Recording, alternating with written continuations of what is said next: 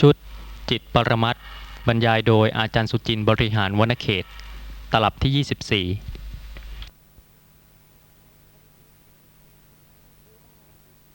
หรือว่ายังไม่ได้สะสมบุญในอดีตมา พร้อมและพอที่จะให้กุศลจิตเกิดบ่อยๆ แต่นั่นไม่ใช่เรื่องที่จะท้อถอยค่ะ แต่เป็นเรื่องที่เมื่อรู้เหตุผลแล้วก็สะสมเหตุ ที่จะให้เกิดผลที่จะทำให้กุศลจิตเกิดได้บ่อยๆ ซึ่งกุศลจิตก็มีหลายขั้นนะคะ ซึ่งทุกท่านก็พิจารณาได้ว่า ท่านมีกุศลจิตประเภทใดบ้างในวันหนึ่งวันหนึ่ง มีทาน มีศีล มีความสงบของจิต และสติปัฏฐาน คือการระลึกรู้ลักษณะของสภาพธรรมะที่กำลังปรากฏ ซึ่งต้องอาศัยการอบรมการเจริญบ่อยๆ เนืองๆ จนกว่าสติจะมีกำลัง พอที่สามารถจะเกิดระลึกรู้ลักษณะของสภาพธรรมะที่กำลังปรากฏ ทางตาทางหู ทางจมูก ทางลิ้น ทางกาย ทางใจ ไม่ว่าอารมณ์ที่ปรากฏนะคะ จะเป็นอารมณ์ที่น่าพอใจ หรืออารมณ์ที่ไม่น่าพอใจก็ตาม สิ่งที่ปรากฏทางตาเนี่ยค่ะ ไม่ต่างกัน เช่นเดียวกับเสียงที่ปรากฏทางหูก็ไม่ต่างกัน เพราะเหตุว่าถ้ารู้ลักษณะของสภาพธรรมะแท้ๆ จะเห็นในความไม่ใช่สัตว์ ไม่ใช่บุคคลของสภาพธรรมะนั้นๆ เช่นในคราวก่อนนะคะ ก็ได้กล่าวถึงลักษณะของเสียง ถ้าทุกท่านเนี่ยค่ะ เข้าใจว่ารู้ลักษณะของเสียงแล้ว ก็คงจะอธิบายได้ใช่ไหมคะ ว่าเสียงมีลักษณะอย่างไร สิ่งใดที่ดัง สิ่งนั้นเป็นเสียง ไม่มีเสียงปรากฏโดยไม่ดังใช่ไหมคะ ไม่ว่าจะเป็นเสียงอะไรทั้งนั้นค่ะ ต้องมีลักษณะที่ดัง เพราะฉะนั้นถ้าในขณะใดนะคะที่กำลังรู้ดัง มีสิ่งที่ดังปรากฏ นั่นคือเสียงที่พระผู้มีพระภาคทรงบัญญัติว่าเป็นสัทธะหรือสัทธารมเพราะเหตุว่าเป็นสิ่งที่จิตกำลังรู้ในขณะนั้น เพราะฉะนั้นการอบรมเจริญสติปัฏฐานเพื่อที่จะรู้ยิ่งขึ้นในลักษณะของสภาพธรรมะที่กำลังปรากฏ ทางตามีท่านผู้ฟังถามว่า จะมีคำอะไรบ้างนะคะ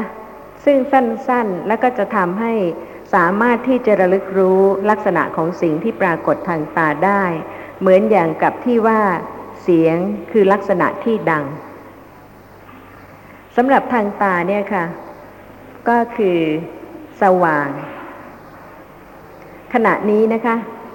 กำลังสว่างจึงมีสิ่งที่ปรากฏทางตา ซึ่งคนที่ตาบอดนะคะ ไม่มีโอกาสเลย ซึ่งจะรู้ลักษณะของสิ่งที่สว่างที่ปรากฏทางตา เพราะเหตุว่าเมื่อจักผูประสาทะไม่เกิดขึ้น ย่อมไม่สามารถที่จะกระทบกับสิ่งซึ่งสว่างหรือว่าปรากฏทางตาได้ คนที่ตาบอดเป็นเวลานานนะคะ แล้วก็ สามารถที่จะมองเห็น เพราะเหตุว่า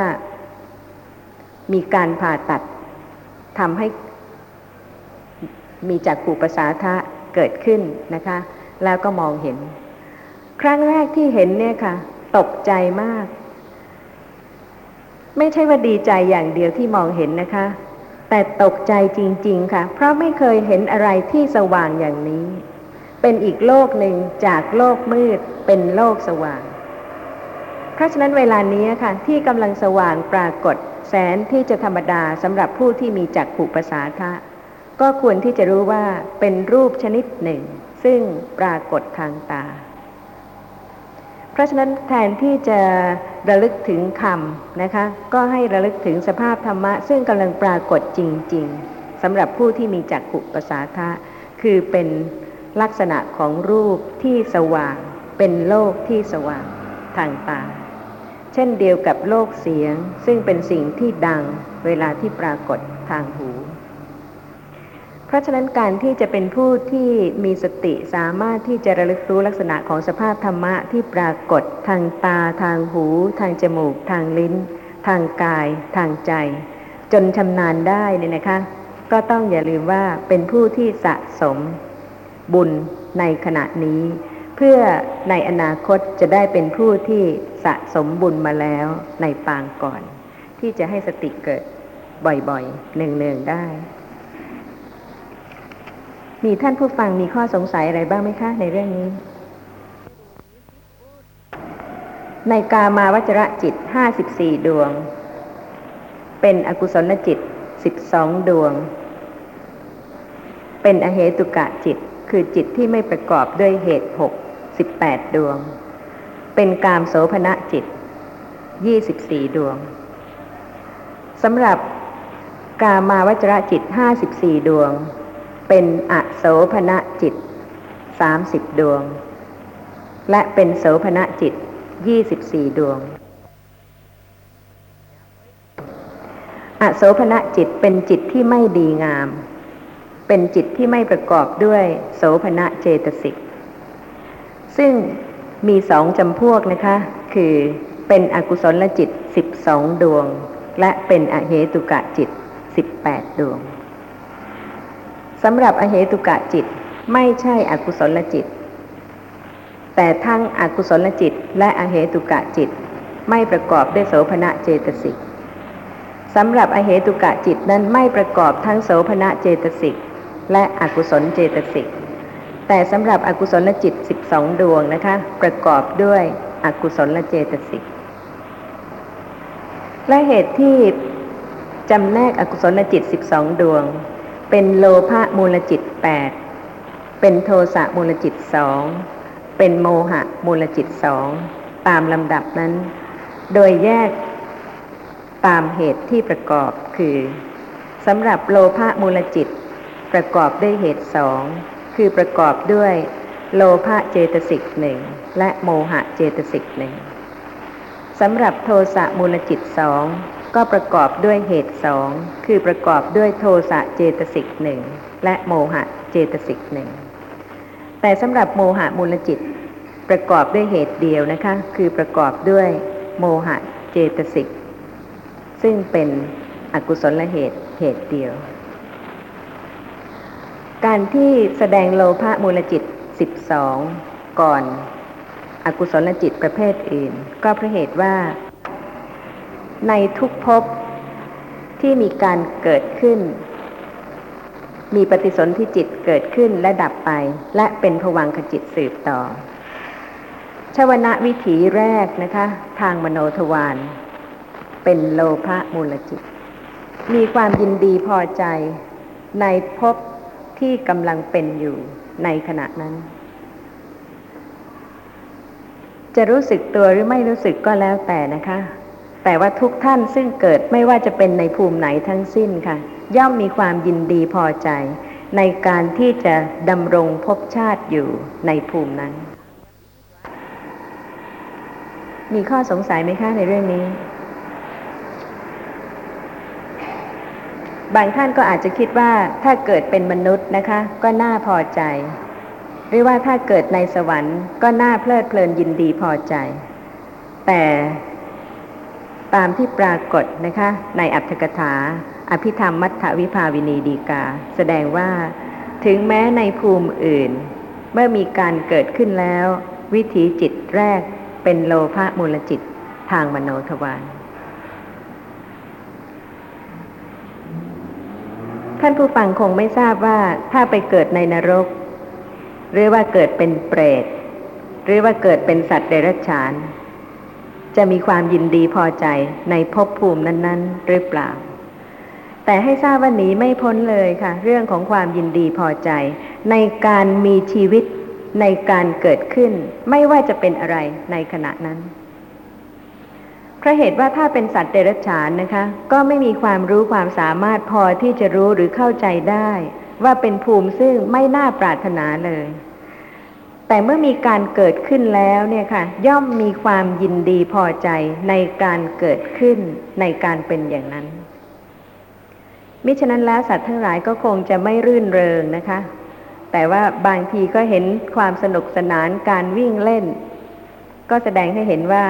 มีความยินดีมีความพอใจ แม้ว่าจะเป็นสัตว์เดรัจฉานสำหรับความหมายของคำว่ามูล ก็ควรที่จะได้ทราบด้วยนะคะว่า ธรรมดา โลภะเจตสิกเป็นเหตุ โทสะเจตสิกเป็นเหตุ โมหะเจตสิกเป็นเหตุ ซึ่งเป็นอกุศลเหตุ และทางโสภณะ ธรรมะที่เป็นโสภณะเหตุก็ได้แก่ อโลภะเจตสิก อโทสะเจตสิก อโมหะเจตสิก เป็นเหตุ แต่เหตุใดนะคะสำหรับอกุศลจิตสิบสองจึงทรงแสดงว่าเป็นโลภะมูลจิตแปด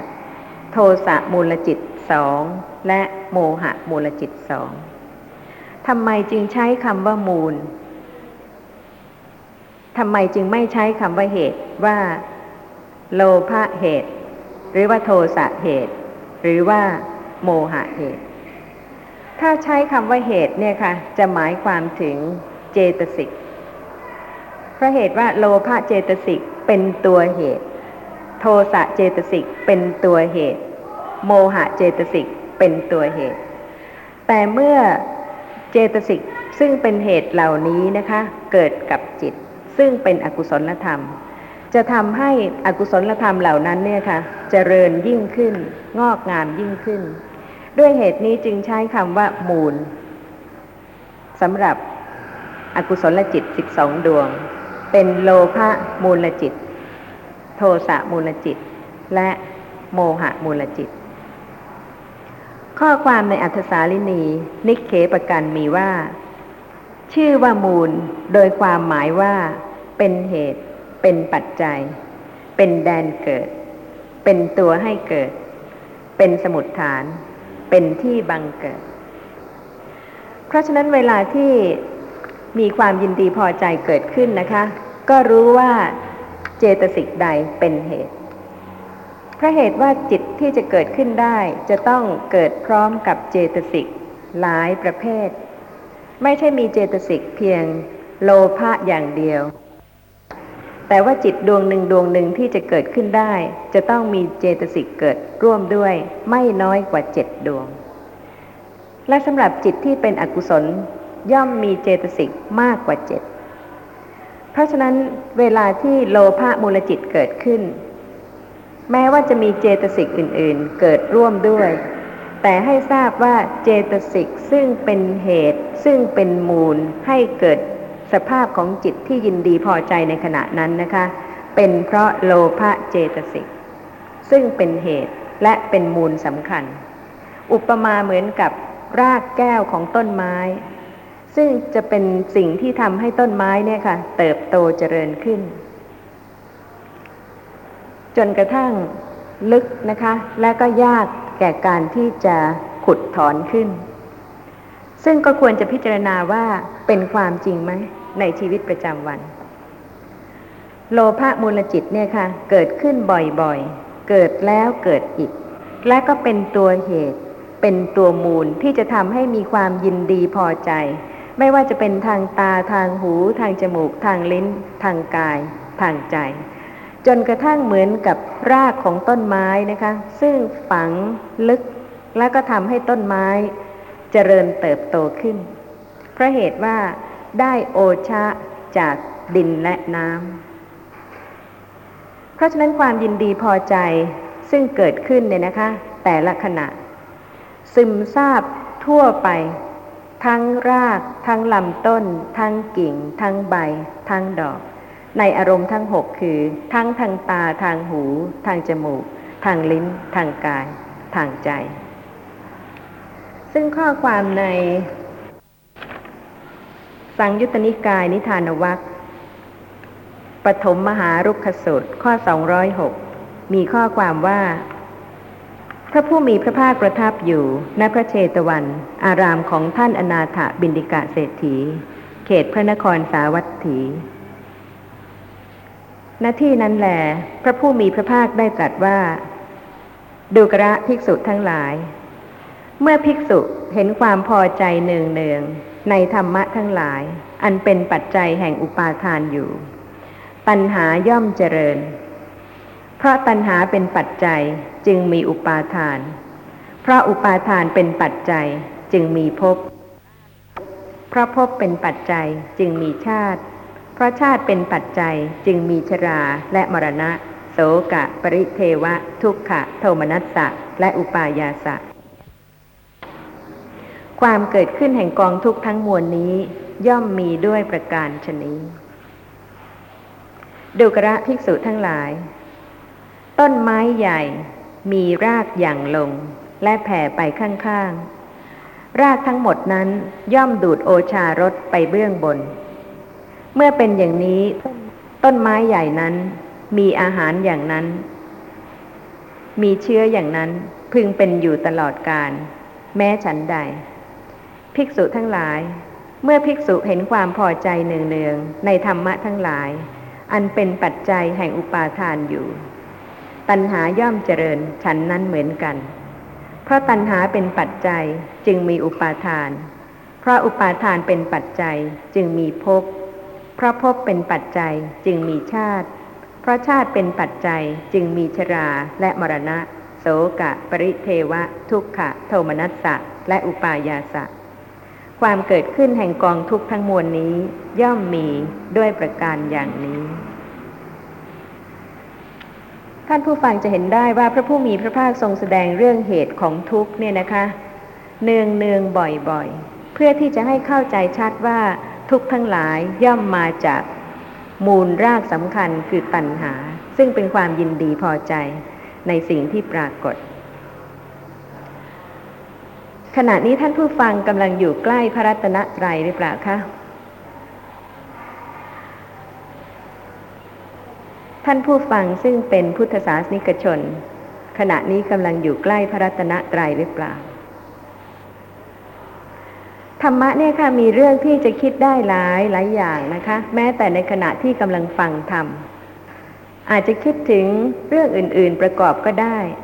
เช่นในขณะนี้ค่ะ อยู่ใกล้ หรือไม่ใกล้ ท่านผู้ฟังเห็นพระพุทธรูปนะคะ อยู่ใกล้พระรัตนตรัยหรือยังคะหรือว่าอยู่ใกล้ เพราะมีพระพุทธรูปอยู่ใกล้ ๆ แต่ถ้ามีพระพุทธรูปอยู่ใกล้เพื่อที่จะเตือนว่าอยู่ไม่ไกลพระรัตนตรัย แต่ไม่ได้มีโอกาสฟังพระธรรม จะชื่อว่าอยู่ใกล้ไหมคะ มีตั้งไว้เตือนอยู่ให้เห็นนะคะ แต่ไม่ได้ฟังพระธรรมเลย ย่อมไม่ชื่อว่าอยู่ใกล้ เพราะเหตุว่าพระพุทธรูปเป็นแต่เพียงรูป เพราะฉะนั้นในขณะที่กำลังฟังเนี่ยค่ะ ถ้าจะย้อนระลึกถึงในสมัยอดีต ที่พระวิหารเชตวัน อารามของท่านอนาถบินดิกะเศรษฐี พระผู้มีพระภาคตรัสข้อความนี้กับพระภิกษุทั้งหลาย แม้เมื่อ 2,500 กว่าปีนะคะ แต่ว่าแม้ในยุคนี้สมัยนี้ค่ะ มีพระพุทธรูปซึ่งอยู่ไม่ไกล แต่จะไม่มีประโยชน์เลย ถ้าไม่ได้ฟังพระธรรมที่พระผู้มีพระภาคทรงแสดง ราะฉะนั้นการที่อยู่ใกล้เนี่ยนะคะ คือการไม่ลืม แล้วก็ระลึกถึงพระธรรมที่พระผู้มีพระภาคทรงแสดง แล้วก็พิจารณาจนกระทั่ง เกิดความเข้าใจที่ถูกต้องยิ่งขึ้นนะคะ จนกระทั่งพระสังฆรัตนะอยู่ที่ไหน นี่ก็เป็นสิ่งที่ควรที่จะต้องคิดนะคะ พระพุทธ พระธรรมและพระสงฆ์สติ เกิดระลึกรู้ลักษณะของสภาพธรรมะที่กำลังปรากฏขณะไหน จะเป็นสังขรัตนะในขณะนั้นได้ไหมเพราะฉะนั้นสังขรัตนะไม่จำเป็นที่จะต้องนึกถึงบุคคลอื่น ซึ่งอยู่ไกลนะคะ แต่ว่าขณะใดก็ตามค่ะ ที่สติเกิดระลึกรู้ลักษณะของสภาพธรรมะที่กำลังปรากฏ นั่นเป็นทางเดียวที่จะทำให้ บุคคลทั้งหลายเป็นสังขรัตนะ เพราะฉะนั้นการที่จะฟังพระธรรมก็เพื่อที่จะให้เข้าใจนะคะ แล้วก็ให้สติสามารถที่จะเกิดระลึกรู้ลักษณะของสภาพธรรมะที่เกิดกับแต่ละท่านตามความเป็นจริงได้ แม้แต่โลภะมูลจิตซึ่งเกิดบ่อยเป็นประจำตามเหตุตามปัจจัย ที่ได้ทรงแสดงไว้โดยละเอียดที่จะให้เข้าใจลักษณะของโลภะ ที่จะให้เห็นโทษของโลภะที่จะให้เห็นความเป็นมูลรากของอกุศลทั้งหลาย ก็เพื่อที่จะให้สติสามารถที่จะระลึกรู้ลักษณะของธรรมะทั้งหลายที่ทรงแสดง รวมทั้งลักษณะของโลภะซึ่งมีมากในชีวิตประจำวันด้วย เพราะฉะนั้นขณะใดก็ตามนะคะ ที่สติไม่เกิดขึ้น เป็นเพราะมีเหตุปัจจัยให้อกุศลเกิดขึ้น เป็นโลภะมูลจิตบ้าง หรือว่าเป็นโทสะมูลจิตบ้าง เป็นโมหะมูลจิตบ้าง แม้ในขณะนั้นๆนะคะ สติก็สามารถที่จะเกิด แล้วก็ระลึกรู้ลักษณะของอกุศลนั้น เพื่อปัญญาจะได้รู้ชัดว่าไม่ใช่สัตว์ ไม่ใช่บุคคล ไม่ใช่ตัวตน และการที่พระผู้มีพระภาคทรงแสดงเรื่องของอกุศลโดยประการต่างๆ ก็เพื่อที่จะให้เห็นโทษนะคะ แล้วก็ให้รู้ลักษณะของอกุศลนั้น ๆ ซึ่งข้อความต่อไปพระผู้มีพระภาคตรัสว่า ดูกระภิกษุทั้งหลาย เมื่อภิกษุเห็นโทษเนืองๆในธรรมะทั้งหลาย อันเป็นปัจจัยแห่งอุปาทานอยู่ ตัณหาย่อมดับ เพราะตัณหาดับ อุปาทานจึงดับ เพราะอุปาทานดับ ภพจึงดับ เพราะภพดับชาติจึงดับ ชรามรณะ โสกะ ปริเทวะ ทุกขะ โทมนัสสะ และอุปาญาต และกองทุกทั้งมวลจึงดับ ทุกท่านฟังธรรมะเนี่ยค่ะ เพื่อที่จะให้ถึงอย่างนี้นะคะ ขณะที่ทุกทั้งหลายดับ แต่เมื่อยังดับไม่ได้ หรือว่ายังไม่มีเหตุสมควรที่จะให้ดับ ก็จะต้องพิจารณาจนกระทั่ง เห็นโทษเนืองเนืองในธรรมะทั้งหลาย อันเป็นปัจจัยแห่งอุปาทานอยู่ ข้อความต่อไปพระผู้มีพระภาคตรัสว่า ดูกระภิกษุทั้งหลาย ต้นไม้ใหญ่ตั้งอยู่อย่างนี้ ทีนั้นบุรุษเอาจอบและภาชนะมา ตัดต้นไม้นั้นที่โคนต้นแล้ว ขุดลงไป ครั้นขุดลงไปแล้ว คุยเอารากใหญ่เล็ก แม้เท่าก้านแฝกขึ้น บุรุษนั้นพึงถอนต้นไม้นั้นเป็นท่อนเล็กท่อนใหญ่แล้ว พึงผ่า ครั้นผ่าแล้วเจียกให้เป็นชิ้นชิ้นครั้นเจียกให้เป็นชิ้นชิ้นแล้ว พึงผึ่งลมตากแดด ครั้นผึ่งลมตากแดดแล้ว พึงเอาไฟเผา ครั้นเอาไฟเผาแล้ว พึงทำให้เป็นขมเหลาครั้นทำให้เป็นขมเหลาแล้ว พึงโปรยที่ลมแรง หรือลอยในแม่น้ำมีกระแสอันเชี่ยว ก็เมื่อเป็นอย่างนี้ต้นไม้ใหญ่นั้นถูกตัดเอารากขึ้นแล้ว ถูกทำให้เป็นดังตาลยอดด้วนถึงความไม่มีไม่เกิดอีกต่อไป แม้ฉันใดภิกษุทั้งหลาย เมื่อภิกษุเห็นโทษเนืองๆในธรรมะทั้งหลาย อันเป็นปัจจัยแห่งอุปาทานอยู่ ตัณหาย่อมดับฉันนั้นเหมือนกัน เพราะตัณหาดับอุปาทานจึงดับตลอดไปจนถึง ความดับแห่งกองทุกข์ทั้งมวลนี้ย่อมมีด้วยประการชนี้ จบสูตรที่ห้าฟังดูเหมือนกับว่าให้ดับตัณหา ซึ่งแสนที่จะดับยากนะคะ ถ้าจะเอาต้นไม้มาขุดรากแล้วก็ทำให้เป็นท่อนๆ แล้วก็ผ่าทำให้เป็นชิ้นเล็ก ๆ แล้วก็เอาไฟเผาเนี่ยค่ะ ก็ไม่ยากที่จะกระทำได้ แต่ตัณหาซึ่งฝังรากลึกอยู่ในจิตใจ ซึ่งเป็นนามธาตุเนี่ยนะคะ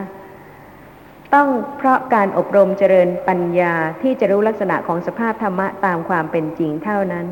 จึงจะทำลายตัณหาออกได้เป็นประเภท คือต้องละตัณหาซึ่งเกิดพร้อมกับความเห็นผิดเสียก่อน ไม่ใช่ว่าท่านผู้ฟังยังไม่เข้าใจอะไรเลย แล้วก็เห็นโทษของตัณหา แล้วก็พยายามที่จะดับตัณหา โดยที่ไม่อบรมเจริญปัญญาที่จะรู้ลักษณะของสภาพธรรมะตามความเป็นจริง ว่าไม่ใช่สัตว์ไม่ใช่บุคคล ไม่ใช่ตัวตน เพราะฉะนั้นการฟังพระธรรมเนี่ยค่ะต้องพิจารณาโดยละเอียดจริง ๆ เพื่อที่จะได้ผลจริง ๆ คือเพื่อที่จะได้รู้ว่าธรรมะใดเป็นสิ่งที่จะต้องละหรือดับก่อน มิฉะนั้นแล้วนะคะ ถ้าเพียรที่จะละตัณหา ย่อมไม่สามารถที่จะละตัณหาได้ ถ้าตราบใดยังไม่ได้ละความเห็นผิดที่ยึดถือสภาพธรรมะ เป็นสัตว์เป็นบุคคลเป็นตัวตน และยังไม่ประจักษ์ในความเกิดขึ้นและดับไปของสภาพธรรมะที่กำลังเกิดดับอยู่ในขณะนี้เพราะเหตุว่าแม้แต่ผู้ที่เป็นเทวดาเนี่ยนะคะ ก็ยังมีความเห็นผิด ความเข้าใจผิดในข้อปฏิบัติได้ มีเทวดาท่านหนึ่งสรรเสริญการละกาม ในสังยุตตินิกายสคาทวักเทวตาสังยุตสัตติวักที่สามสัตติสูตรที่หนึ่ง ข้อความในสารัฐปกาศินี อัตถกถา อธิบายว่า เทวดานั้น ครั้นยืนอยู่แล้วนะที่ควรส่วนข้างหนึ่งแล้ว ได้กล่าวคาถานี้ในสำนักพระผู้มีพระภาคว่า ภิกษุพึงมีสติ เว้นรอบ เพื่อละกามราคะ เหมือนบุรุษที่ถูกประหารด้วยหอกมุ่งถอนเสีย และเหมือนบุรุษที่ถูกไฟไหม้บนศีรษะ มุ่งดับไฟฉะนั้น ฟังดูก็ถ้าไม่พิจารณาแล้วนะคะ ก็คงจะสรรเสริญตาม ว่าเป็นสิ่งที่ควรกระทำควรจะมีสติ เว้นรอบเพื่อละกามราคะ เหมือนกับคนที่ถูกประหารด้วยหอก มุ่งถอนหอกออก หรือเหมือนบุรุษที่ถูกไฟไหม้บนศีรษะ มุ่งดับไฟฉะนั้น แต่ข้อความในสารัฐประกาศินีอัตถกถาอธิบายว่า ลำดับนั้นพระผู้มีพระภาคทรงดำริว่าคาถาที่เทวดานี้นำมาตั้งไว้ทำอุปมาให้มั่นคง ถือเอาประโยชน์ได้นิดหน่อย แม้เธอจะกล่าวซ้ำๆซักๆก็เพราะคาถานี้เทวดากล่าวถึงการละ โดยการข่มกามราคะเท่านั้น ก็กามราคะอันมักยังไม่ทำลายตราบใด ตราบนั้นก็ยังมีการตามผูกพันเรื่อยไป เพราะเหตุนั้นเราจะถือเอาความอุปมานั้นนั่นแหละ ดังนี้แล้ว เมื่อจะทรงเปลี่ยนเทศนาแสดงด้วยสามารถแห่งปฐมมรรคคือโสตาปฏิมรรคจึงตรัสพระคาถาที่สองลำดับที่ห้าสิบเจ็ดว่า ภิกษุพึงมีสติเว้นรอบเพื่ออันละสักกายทิฏฐิ เหมือนบุรุษถูกประหารด้วยหอก และเหมือนบุรุษที่ถูกไฟไหม้บนศีรษะ ฉะนั้น แสดงให้เห็นว่าถ้ามุ่งที่จะดับกามราคะ คือโลภะโดยที่ไม่อบรมเจริญสติปัฏฐานที่จะรู้ลักษณะของสภาพธรรมะตามความเป็นจริงนะคะ ไม่มีทางที่จะเป็นไปได้ เพราะพระผู้มีพระภาคตรัสว่า ก็กามราคะอันมักยังไม่ทำลายตราบใด ตราบนั้นก็ยังมีการตามผูกพันเรื่อยไป นี่เป็นชีวิตประจำวันจริง ๆ ให้เห็นความลึกนะคะของโลภะเหตุ ซึ่งเป็นมูลเป็นตัวที่จะทำให้อกุศลธรรมทั้งหลายเจริญ เพราะเหตุว่าเป็นสภาพธรรมะที่ ยินดี เพลิดเพลิน และก็เห็นความน่าพอใจในสิ่งที่ปรากฏ ท่านผู้ฟังควรที่จะได้ทราบว่าในชีวิตประจำวันนี่นะคะ จะรู้ได้ยังไงว่าขณะไหนเป็นโลภะเพราะเหตุว่าพูดถึงชื่อโลภะแล้วก็รู้ลักษณะของโลภะแต่เวลาใดบ้างที่โลภะกำลังเกิดขึ้นเป็นไป ถ้าไม่ทรงแสดงไว้โดยละเอียดนะคะ โลภะก็จะอยู่ในตำรา แต่ว่าถ้าพิจารณาแล้วจะทราบได้ว่า โลภะมีอยู่เกือบจะทุกขณะในชีวิตประจำวัน ซึ่งขอกล่าวถึงข้อความในอัธสาลินี นิกเขปกันนะคะ เพื่อที่จะได้ทราบว่าลักษณะของโลภะ เป็นอย่างไรในชีวิตประจำวัน ชื่อว่าความกำหนัดเนื่องด้วยความยินดี นี่ก็พอที่จะเข้าใจได้นะคะ ขณะไหนที่รู้สึกยินดีหรือว่าดีใจ ขณะนั้นก็เป็นลักษณะของโลภะซึ่งปรากฏให้เห็นว่าเป็นโลภะชื่อว่าความกำหนัดนัก โดยความหมายว่า ยินดี รุนแรง